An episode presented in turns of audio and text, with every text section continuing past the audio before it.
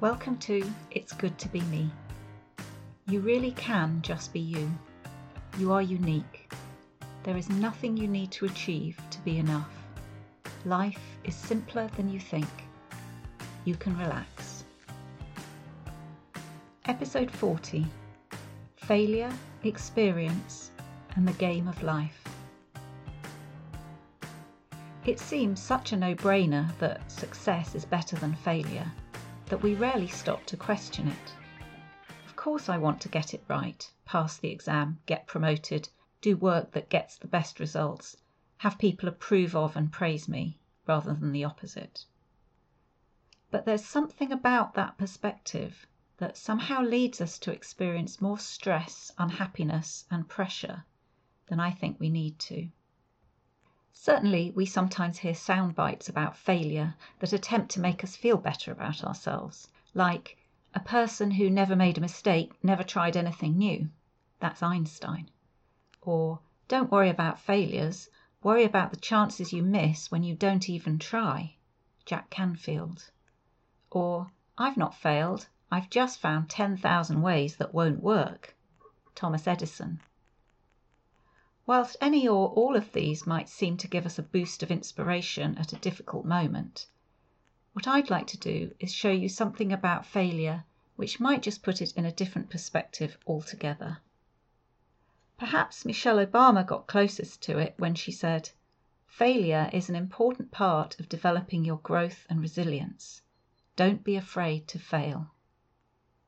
And yet, even here, as with all the above quotations, there's somehow an implication that failure is a stepping stone, and still what we're really interested in is success. What if we let go of that idea altogether, and we can welcome both success and failure as having equal value? What if success and failure are just two sides of the same coin, and sometimes the coin flips one way, sometimes the other, and we can be fine whichever way it goes? Wouldn't that be a game changer? What would you do that you currently don't, if the chance that you might fail wasn't in the least bit off-putting to you? How much more quickly would you bounce back if you knew that failure was as acceptable as success? Of course, there'll always be a few things to be avoided. Remember that old joke, if at first you don't succeed, skydiving is not for you. But apart from those things, what would you not need to avoid if it could turn out the way you want or another way completely? I've certainly spent a lot of time during my life navigating carefully to avoid failures. Not always, but I can recall plenty of times when I didn't show up for things during my studies, switched course or played extremely safe at work, so as to avoid the horrendous possibility of getting it wrong. And yes, I did miss opportunities as a result.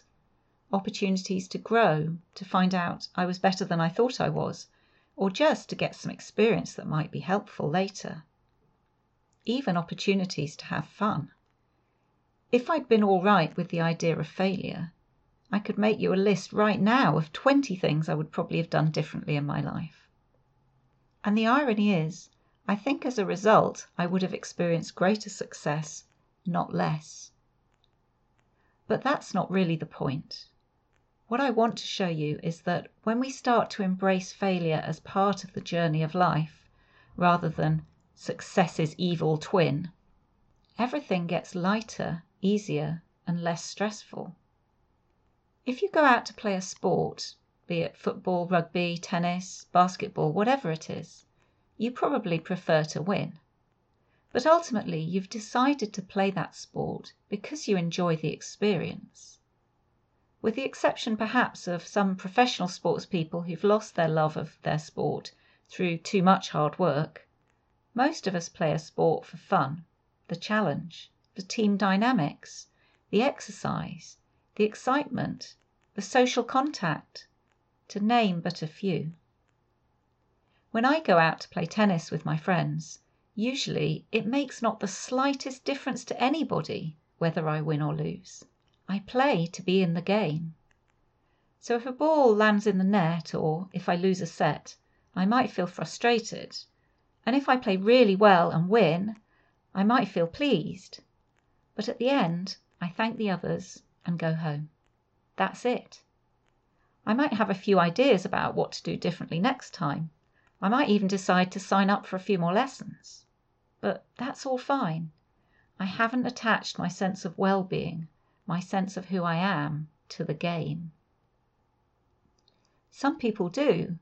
And if this description of sport doesn't work for you because that's one of the areas where failure looks very real to you and like something to be avoided at all costs, then maybe look at another example. Have you ever played Monopoly and landed on someone else's Mayfair hotel, resulting in immediate bankruptcy? Or have you slid down that ridiculously long snake whose head is in the penultimate square of the Snakes and Ladders board? Or have you been the one who removes the block from the Jenga tower that sends the whole lot crashing down? But it's okay, isn't it? Because however annoyed or upset you are, you know that your well-being doesn't hang on the success of the game, don't you? What if life is actually the same? It's just that somewhere along the line, with a lot of help from well-meaning people and a success-driven society, we've forgotten that our well-being isn't attached to the outcome of our actions. Or maybe no one has ever actually told us that before. It can really seem as if this particular outcome controls our happiness, our peace of mind, and our chance of a decent life. But that is never true, ever. Because peace of mind, love, contentment, and freedom are built in, remember? That means I can play full out and be totally in the game without attaching my whole sense of self and well-being to the outcome of any particular activity or endeavour. And that means that failure and success really are just part of what happens in life, and I don't have to navigate with such anxiety and stress to get more of one and less of the other. I can relax. And the funny thing is that when I do, things typically tend to go better. Rudyard Kipling, in his poem If, refers to triumph and disaster as impostors and suggests that we can treat them both the same. Another way of saying that is that they're illusions. Success and failure are the goalposts and monsters that we set up for ourselves and then live in a state of stress as we run their gauntlet. We can stop running. It's okay. We can handle it all. Our well-being is not at stake. Some things will go the way we thought we wanted, others will not. Sometimes that will look like success and sometimes it will look like failure. But actually, it's all simply experience. We can live it all. When we know that, when we stop running, life gets a whole lot easier and a lot more fun. I'm not asking you to believe me. Maybe you could just test this out for yourself. Take a look at a success that you think is absolutely crucial to your future happiness in life, and just consider that actually, it might not be. And if it wasn't crucial, what would that take off your mind? And without all that on your mind, what then becomes a whole lot easier? Just have a play with that idea this week and see what you notice. If you heard something helpful in this episode, you might also like episode thirty-two, Have You Outsourced Your Wellbeing? That was It's Good To Be Me with Lizzie Paish. If you enjoy these podcasts, please consider leaving a review to help others find them. Thanks. And to find out more about my work and for free materials, visit lizziepace dot com slash podcast.